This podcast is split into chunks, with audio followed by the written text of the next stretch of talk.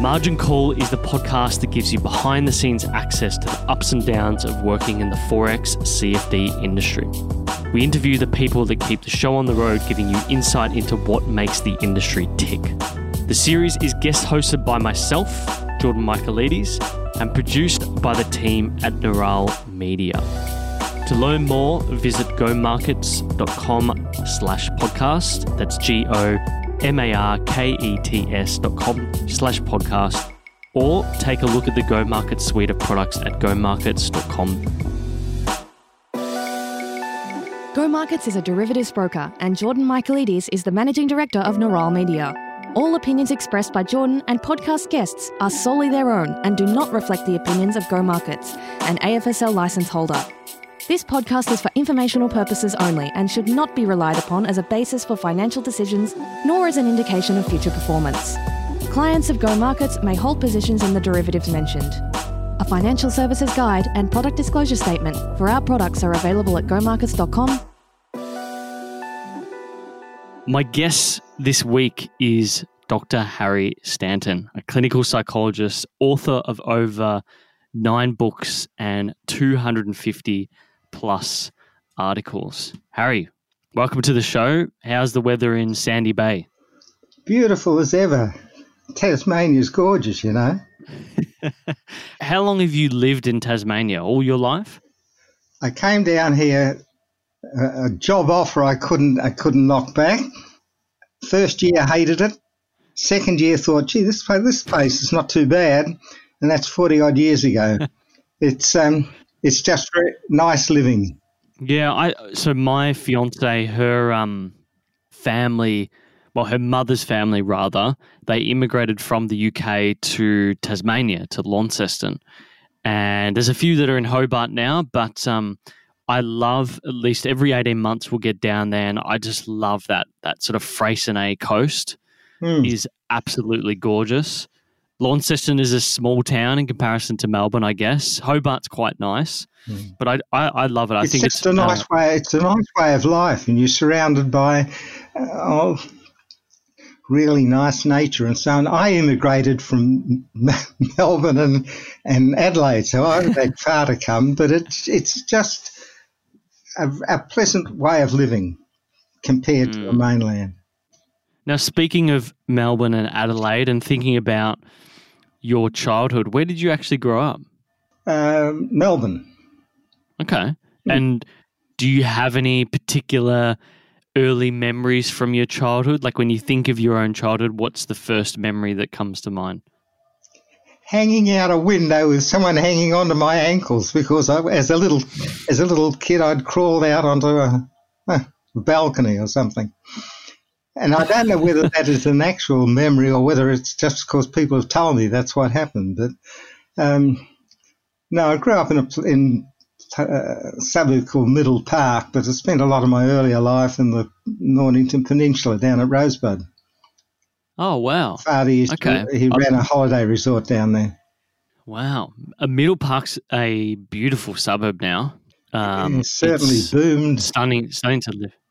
And Rosebud as well. So my in-laws, I guess you could call them, they live down at I don't know when the last time you were in Melbourne, but if you know Safety Beach and Rye, they've actually built a marina at Safety Beach now. So the water goes over the road, and there's now a new suburb called Martha Cove, and it's like a marina. But they've built out an entire suburb around it. It's quite nice now. Like they've got an IGA, they've got cafes, restaurants and so forth. So it's changed a lot.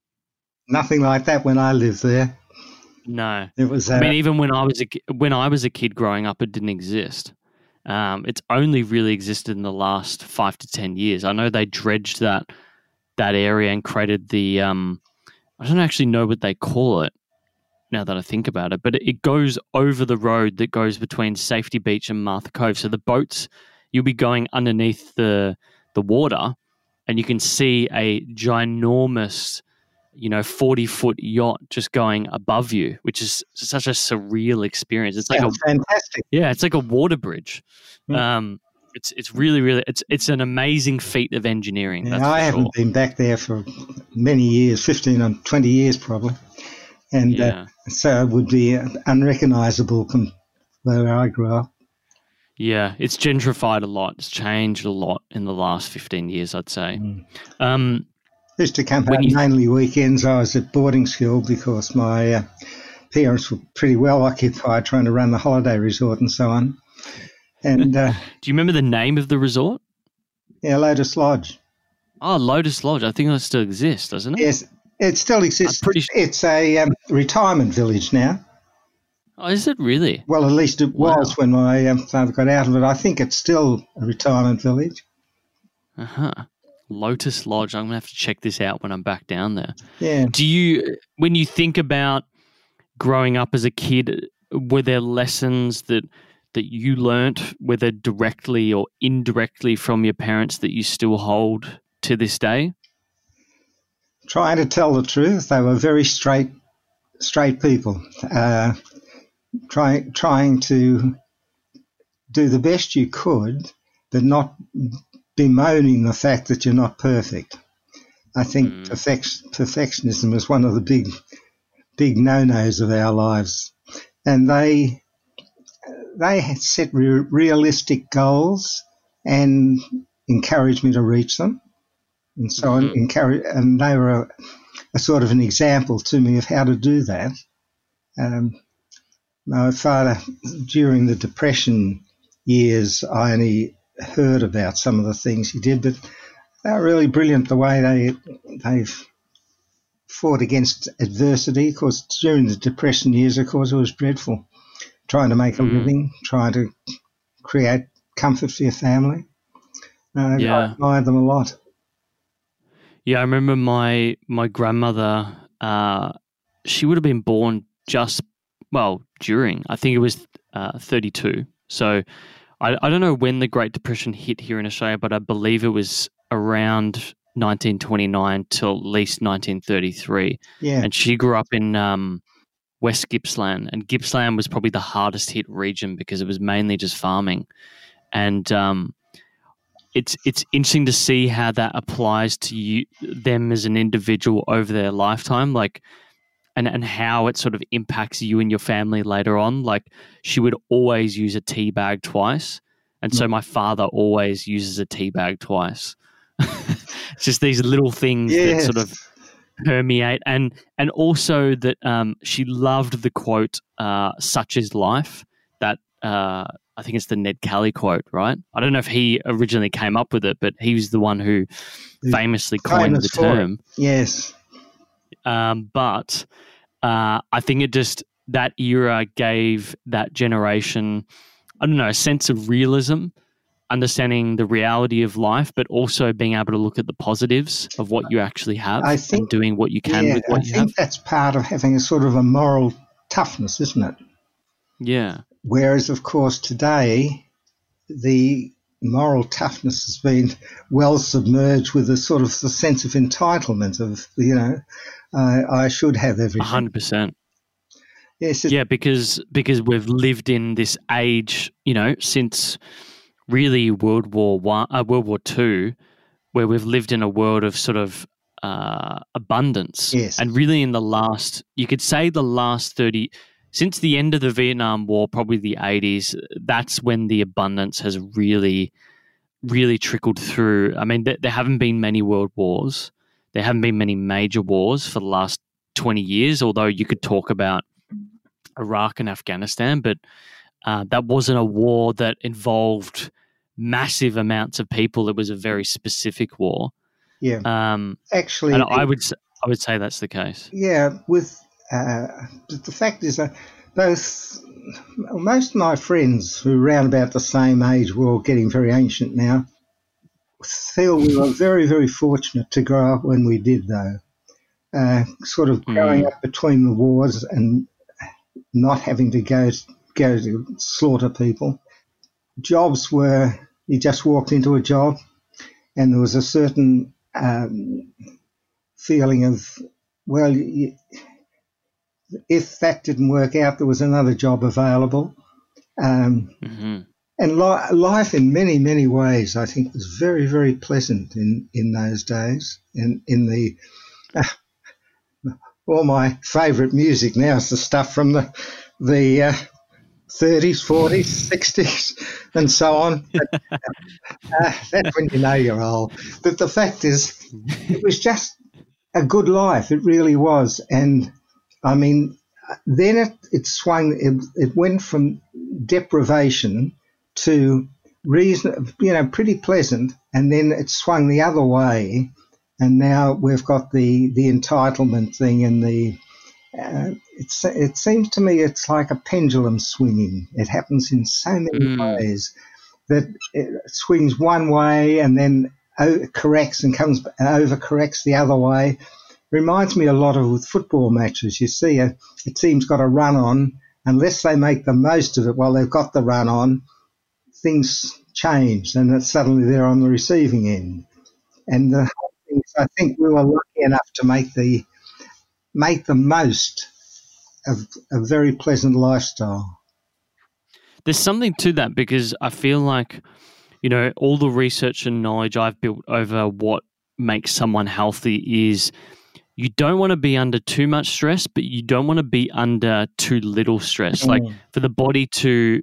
they talk about things like sauna use. Sauna use is very, very useful because it creates something called heat shock protein. So putting your body in a state of shock of some sorts has positive effects, a few days later. So there is benefit to that. And I'd agree. I think that it may be in an era where things weren't as abundant. You're in this constant state of trying to exist, but you're also... you're just getting by, if that makes sense, or you're surviving. So I don't know. I think that's the analogy that best explains it to me, at least. But you mentioned before about how you could just go in and, you apply for a job, and then if you don't get it, you go on to the next one. I think your career is really interesting because you started out as a clinical psychologist, and then you focus more on, I think. Well, I know you said to me on the phone when we caught up, maybe it's a few weeks ago, you said that you rarely see patients anymore, if not at all, but still during your career, you were seeing people. And I guess I'm curious, why study psychology? Where did this all come from? Well, it wasn't where I started. I started off, in fact, as a secondary school teacher. And, oh, wow. And my first... appointment was to a junior technical school. I won't mention where and so on, which was a breeding ground for criminals of the future. And strangely enough, the worse the kids were, the better I got on with them. And I learned a bit about myself there. But after I got interested in how people ticked. And so when I became a trainer of teachers, I did some psychology courses, and I always remember the first a great learning experience. The lecturer wandered in and said, "Well, if you want to taking this course, if you're hoping that you're going to learn more about how you are or how other people are, forget it. You're not going to do that." And I thought, now that's a great motivation. Great motivation. He doesn't know much psychology, this guy. Which he didn't. And in fact, I had to, just recently I was asked to write a chapter for a book, which in fact hasn't seen the light of day. It was about a half a dozen people who had been successful therapists were asked what was the greatest thing they had to overcome, the greatest barrier they had to overcome to be successful. And some of the others, they really had done it tough compared to me, overcome terrific problems mentally, sometimes physically and so on. And I realised the big problem I had to overcome was the academic education in psychology. Because I found in my therapy work and everything, and I still see a few patients, but I don't seek new ones much anymore. it's when you're good at doing something, it's a good idea to keep doing it for as long as possible until you drop. I'd agree with that. And I've spent a lot of time refining what I do, simplifying it terrifically, because most of the aspects of psychology that are helpful to people, and that's particularly traders, sports people, and so on, is simplicity, to try to make some of the techniques that have been around for centuries. They're still the best ones. Psychology picks them up and says, look what we've found. Well, yes, they found it, but it was there in the first place, and so on. And really simple things. Now, look, just take an example. I had someone recently who's been going to a psychiatrist for donkey's years and can talk all of the jargon very well and so on, but he's still got the problem. And I did something with him very simple. He was someone, like a lot of people, who get very anxious because they worry about things incessantly and think in ways that undermine. Oh, yeah. And what I got him to do was to set worry time for himself. So he'd set a time, let's say it was any time, but 4:30 in the afternoon, and let's say it was going to be quarter of an hour worry time. And in that worry time, he was not allowed to do anything else but worry and get anxious and fretful and so on, and write down all the things that were bothering him. If he filled up his quarter of an hour, then he had to repeat stuff. He had to keep writing for a quarter of an hour about all his miseries and things that were upsetting him. The next day, he still had his worry time, but when he came to it, what he did was read what he'd written the day before and then set fire to it. There is something symbolic about burning things. There's it's sort of an end thing. The interesting thing was, it's very quick. After about a week or so many of the things that he'd been bothered about, he didn't bother about anymore. He didn't even think about them. Now, you can't get much simpler than something like that. But those sort of things work. I use those all the time. They work. Yeah. That's really interesting. Because I had anxiety for a period of time. Mine mainly manifested into a panic disorder. And I'd never, ever heard a psychologist speak about the symbolism of write. Like I definitely went through that practice where you write down what you're worrying about. And this could be used by anyone. Yeah. You know, if someone's a trader and they're thinking about what they're doing in their week to week or day to day and what they're worrying about, that's really interesting to write that down and then to burn it and to see, like, for your brain, because the biggest thing for us is seeing something. I think the way that the eyes perceive things and how that registers in the brain is a lot different to sound, and that is super interesting. I feel like I want to go try this immediately after this interview. Well, it works, and that's all I'm concerned about. Psychology is trying to become very, very scientific, and that's understandable. Get more prestige and so on, and they talk about things that have been tested, and that they mean by all the statistical methods and the studies that are done. But I reckon really. What you find out what works with people. As a therapist, I was very locked into the idea that if someone came to me for some help with a particular thing, I would regard it as successful if I helped them get that particular thing. Not necessarily something I think they ought to have, but to help them get what they wanted. And then let them expand out and find they could use the same techniques to achieve other things.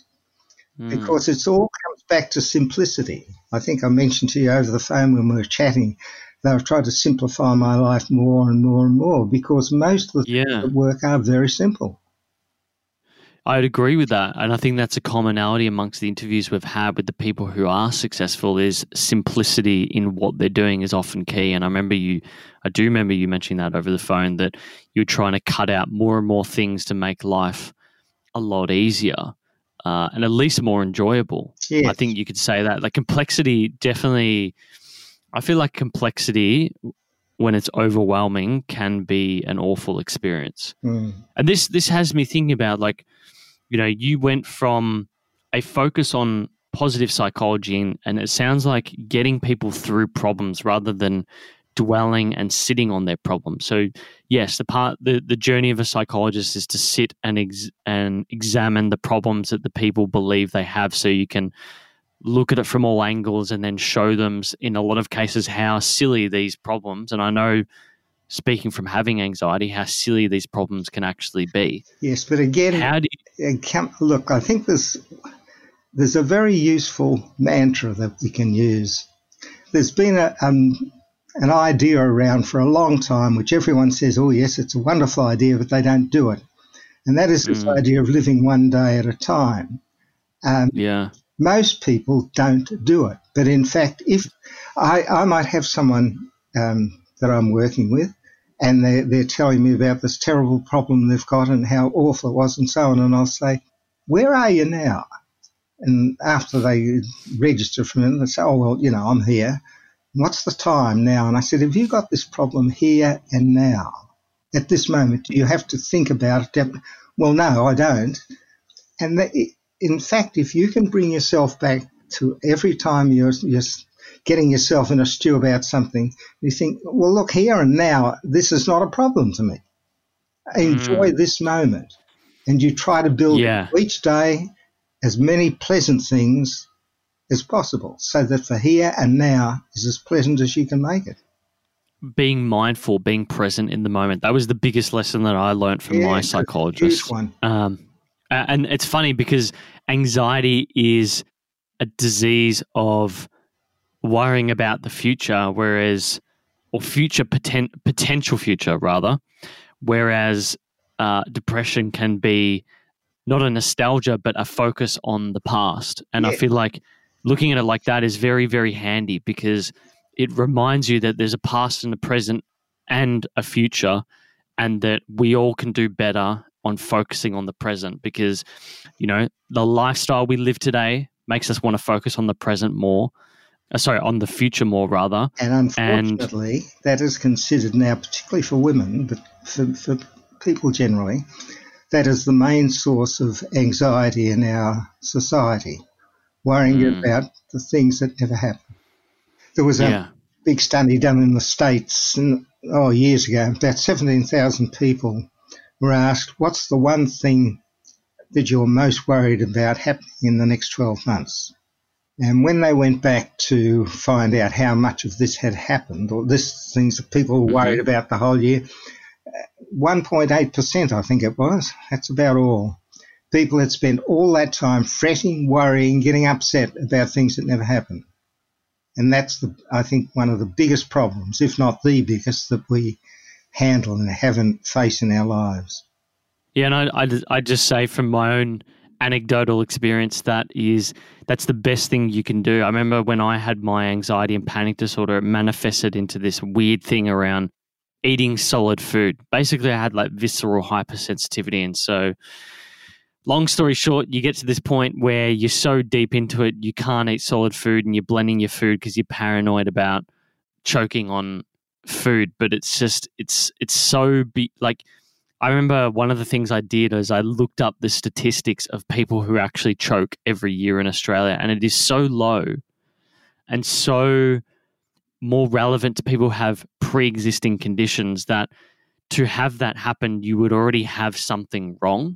Most of the times, there are rare cases where, you know, someone's chewing gum and they decide to go lie down and start doing some weights and breathe in, you know, that they get the gum caught in their throat. But it is really, really rare. And so doing those sorts of exercises I found so useful. And then, of course, you look at it in hindsight and it just seems so silly, I think. Yeah, and it's unfortunate that people really spoil their lives, go through their whole lives thinking in ways that are just so damaging. It's not the things that happen to us that really bother us at all. It's the way we choose to think about the things that happen to us. And I suppose what a psychologist does or attempts to do is to guide people into thinking in ways that help them instead of ways that harm them. I think that's what it boils down to. And that can often be done in very simple ways. For example, one of the things that I got onto doing years and years and years ago is getting people to imagine they're walking down a corridor and there's something stopping them, some sort of barrier. And there's on the barrier there's an arrow and it says dump rubbish here. And one side of the corridor there's a chute. Very special chute. Everything you dump down, it disappears out of your mind, disappears out of your life, and so that you get rid of stuff. Mm-hmm. People you don't want to keep in your life, memories you don't want, and so on. And then the barrier there is what's holding you back, and you destroy your barrier. And in fact, something as simple as that, if people practice every day, they get rid of a lot of the stuff that really bothers them and gets rid of a lot of people out of their lives they don't want to keep in their lives. Yeah. And it's so simple. And this is where a lot of this work that you've done can be applied to trading, because someone's probably sitting there and thinking, well, they're talking about people, but you can still apply this mindset and methodology to systems, authorities, forms of commentary that you look at as part of your trading, so to speak. I mean, yes. I feel like in Louise's interview, she actually mentioned this, that a lot of people worry about, you know, what's the future going to be like when I'm trading this way or that way? And she said the best thing to do, and I feel like she's probably learned this from yourself, is coming up with a plan. And that is similar to putting something on a piece of paper. Yeah. So you're defining it, you're dictating how you'll emotionally react, because emotions are the worst thing when trading. And going through that process can help an individual who is wanting to become better at trading, I guess. Yes, I think, in fact, when it all boils down, again, when you think of simplicity and so on, you need to get a mechanical trading plan that you have some confidence in, and just trade it automatically. Don't think, will I enter here or not? If the signal's there, you do it. Will I get out here or not? If that's where your stop says to get out, you get out. Now, that's too obvious to be of much value, but so many people don't do it. They'll get a mechanical system that works, but they have to second-guess it or start doubting about it. And one of the things I get people to do who have – see, some people I think have a lot of trouble with – that they're good analysts. They can work out what's going to happen. I know a number of people who are quite brilliant at working out what markets are going to do, but they simply find it virtually impossible to actually ring the broker and put the trade on. And I usually try to get them working with someone else, perhaps a member of the family or a friend or something like that, and they do the analysis, but then hand on the results of their analysis to the friend or family member, and they put the trade on. And often that's something as simple as that solves a lot of the emotional trouble. So it's almost like a level of accountability in some form. Instead of being an individual trying to improve their issues in life, let's say anxiety, and seeing a psychologist that holds them accountable, it's having someone that has a level of authority or importance in their life and that can help them, I guess, not directly coach them, but can help them get through those specific moments. Yes, I think it's very handy. And there'll be times when if you try to do everything by yourself, you get yourself into a very useless state in a way that you talk, like you talk yourself, you think yourself into often denigrating yourself and feeling, God, you're a terrible trader, and because I'm a terrible trader, I'm a terrible person, which sounds ridiculous, but that happens again and again. But people, they affect too much importance to things. Something that was very valuable to me in my early days when I was trading, and like most people, you worry about your losses and and the ability that you perhaps wonder, should I put the trade on and so on.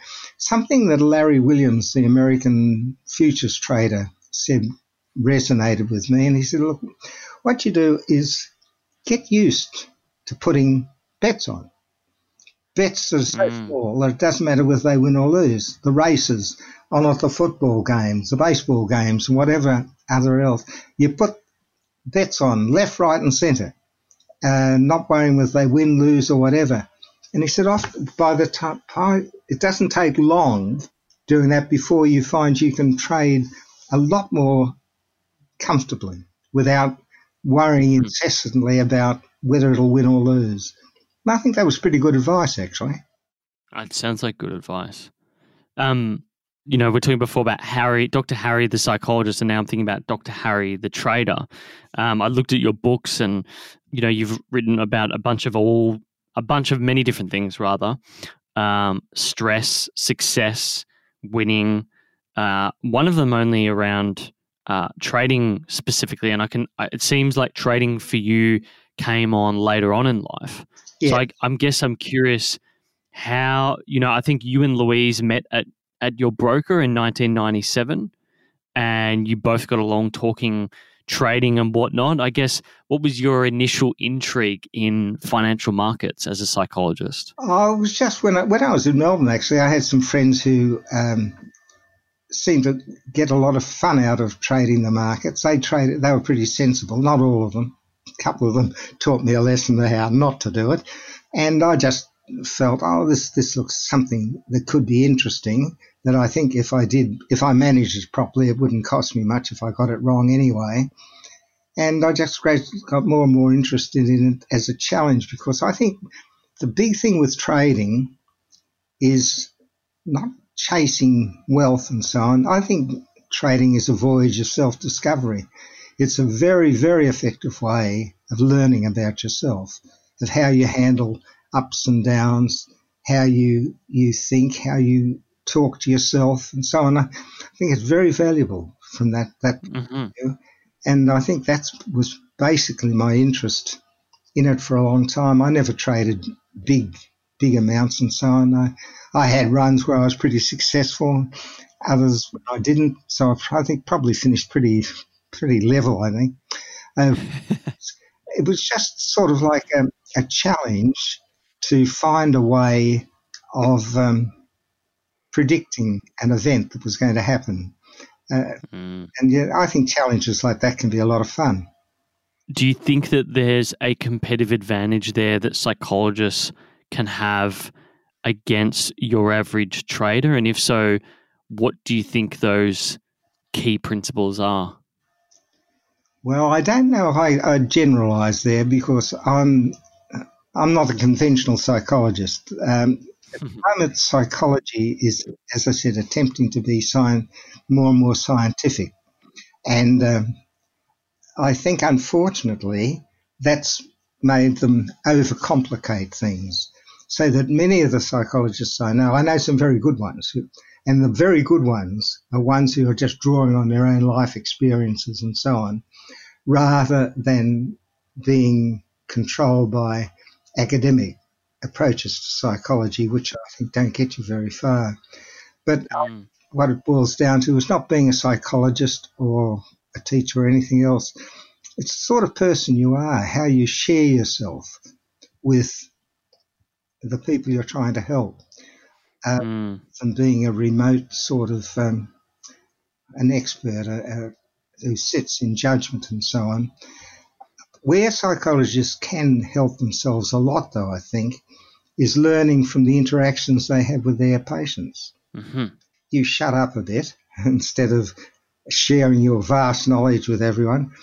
People usually tell you how to, what you should be doing with them. I still remember a lady years and years ago, she was very distraught. She ran her own business and she was very good at it, but she had a cash flow problem and it was upsetting her terrifically, and she was a real mess and she wanted some help with it.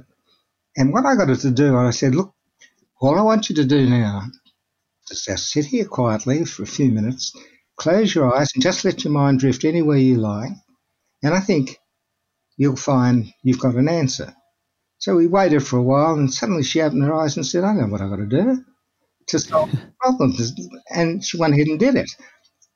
People, as a rule, know what they need.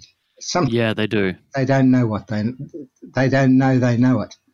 And you have to give them the chance to come out to find these things for themselves. That is 100% true, and I feel like that's where giving people the opportunity to voice things and why psychology is so important, because people in the social setting will feel obliged to thoroughly explain what is actually going on. And by prompting them, they work out the problems themselves. Yes. That's what I think. I mean, I'd assume that was the case for you working as a clinical psychologist. The more you prompt people, the more they actually come to their own realization, so to speak, rather than having to be told. Yes, I think we work on the assumption. I mean, I was an academic, well, not a very good academic at universities, and while I always tried to put a practical slant on whatever I was doing, which made me very unpopular at universities. It doesn't go well. But I think, try to do the things that encourage people to feel better about themselves. Mm. Now, if you try to tell them what to do all the time, say you should do this, you should do that, and so on, you're not going to get far. Now, there was years and years ago, there was a book published, the 5-Minute Solution, I think it was called. They were done by a couple of businessmen anyway. They were looking at various firms and trying to find out why some firms succeeded and others didn't. And when it boiled down to one key thing. So successful firms, the executives and so on, encourage people and to do things, and attempted to catch them out doing things well and praise them for it. Mm. Companies that didn't do well, they were constantly monitoring their people, catching them out doing something wrong and blaming them for it. And when you come to think of it, unfortunately, that's what happens at schools so much. It happens with families. And it happens with ourselves, that we're really good at finding something we've done wrong and blaming ourselves for us and putting ourselves down and so on, instead of finding something we've done well, and there's often lots and lots of things, and praising ourselves for it. Often I used to start off seminars asking people to think of a success experience and a failure experience. I had no trouble with the failure experiences, no trouble at all. But some people had a lot of trouble thinking of a single success experience. And they heard what a few of the other people said about it and said, oh, well, I did that. And they, in fact, hadn't called it a success. But it's important to find things you think you've done well, no matter how trivial, and sort of think, gee, I'm glad I did that. A bit of a pat on the shoulder instead of blaming yourself for things. And yet we do it far too much, I think. I've got to ask, before I mentioned about Louise, and she's obviously very glowing of you and the impact that you've had on her life. I guess I was curious, being involved in some of the work you've done together, what has she taught you in particular? It was just simply being able to exchange views. Both of us did a lot of presentations and so on, and when we did programs for discs and that together, it was just, and Chris Tate also, but the fact is we just seemed to gel. We, as someone once said, it was a bit like listening to the Astaire and Rogers, the dancers and that. We just seemed to complement each other. Of course, Louise a lot younger than I was, and apparently I had a very good effect on her, what she read, my plus factor, probably the most successful book I wrote. And she felt it helped her immensely. But I learned from her too that some of the things she was doing meshed in with what I was doing, and we bounced off each other. We just simply, when we got together, we just generated a lot of good ideas. Yeah. You both seem to have that sort of free-flowing mindset and ability to bounce ideas around the way humans think, and then you apply it in your own fields. I mean, I think the Louise, she did mention in the foreword to one of your books, the plus factor and the effect it had on her life, and how from that moment she was like, yep, psychology is definitely one of my key specialty areas that I love and that I want to continue studying because this guy gets it. And it's good to see that. It's always good to see people who can really gel and bounce off each other. Yeah, I'd agree with that. I had a lot of fun doing the interview with Louise. She definitely knows her things about psychology, that's for sure. She sure does. Now, I'm looking at the time and we've already nearly cracked on to 45 minutes. So I want to jump into some rapid fire questions for you to finish off. First question for you, what does your morning routine look like? Dull. These days, I look after the dog first, or she get angry at me, and make sure that every day I have lots of things to keep me interested. My wife's had to, unfortunately, go into a home, and I've had to readjust my life quite dramatically. But I think the key thing is you've got to have things to keep you busy. And they can be very simple things, reading, walking the dog, talking to friends, that sort of thing. But rather than sit around and do very little, most of the unhappy people I know are like that. Yeah, I'd agree with that. The more, I think you said to me that you want to work until you drop, and I'd agree. I don't think I could ever retire. No. And I'll never stop reading. I love reading. So I 100% agree on that. Evening routine, what do you sort of do to decompress at night? Are you regularly watching anything in particular? I used to watch TV much at all, but now that it's possible to see so many of the old movies and that sort of thing, I often once the dog sees me settling down to watch something, plonk, she's on my lap, and we watch a lot of the old movies together, and I find that's very relaxing. Yeah, very, very relaxing. I know that you've got a King Charles Spaniel, Cavalier King Charles Spaniel.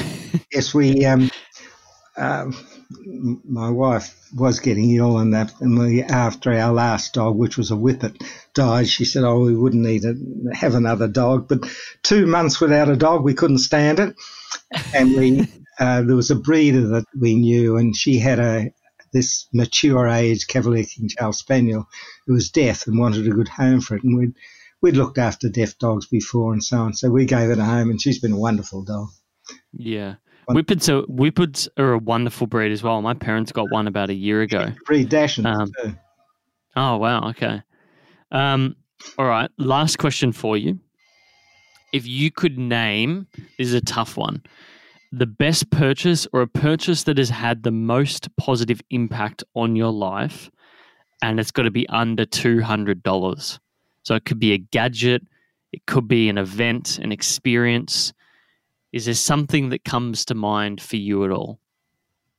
Just as well you put a price limit on, because I drive an E-type Jag Roadster, and legs hurt so much now I can get into it and can't get out of the bloody thing. So that it's, but no, I think in fact when you mention that I think of a book by. Victor Frankl. Man's Search for Meaning. That had a beautiful book. Influence on my life. Tremendous influence. Yeah. And I still use so many of the ideas from that. I just read that book. Oh, have you? The first time ever. Yeah. I can't believe that I hadn't read it because I read a lot and everyone had recommended it and said, you've got to read the Victor Frankl book. It's an absolute classic. I would put that in my top 3 books that I've read, without a doubt. I think that every single person needs to read that. It is super cheap. It is short. It's very easy to read, and it's created like a story because it is talking about his life. And he lived the life. He did what he found a way of survival. Yeah. I mean, the quote that stands out to me is that he who has any why can bear any how, which is, I think, is really important. So, you know, he speaks to the fact that the people that often started to pass away from disease in the camps were the ones who just started to give up on life and they didn't have a reason to live. And I think that can be applied to for everyone in their day-to-day lives. If you don't have a why, everything will become unbearable. Yeah, as you were saying, you keep doing things until you drop, rather than just shutting the door on things you've done because you've got older and retired and so on. If you can still do something reasonably well, I think you keep trying to do it until it becomes obvious you can't do it well anymore. Yeah. Well, look, Dr. Harry, thank you so much for doing this with me. I know it was a bit of trouble at the start getting set up, so apologies for that, but I'm so glad we got this done. In my efforts to be simplistic, I haven't been keeping up with technology the way I used to. Louise told me we had to get this done, and so I took her word for it. So I knew it was going to be worth it. But look, Harry, thank you so much for coming on the Margin Call podcast. Thanks very much, Jordan. I enjoyed it. Thanks for listening to Margin Call. Before you run off, make sure you subscribe on your podcast app to get first access to new episodes, and consider sharing this with a friend who loves the Forex CFD game. Don't forget to like us on Facebook, Twitter, Instagram, or YouTube by searching Go Markets. That's GOMARKETS. Until next time, thanks for listening.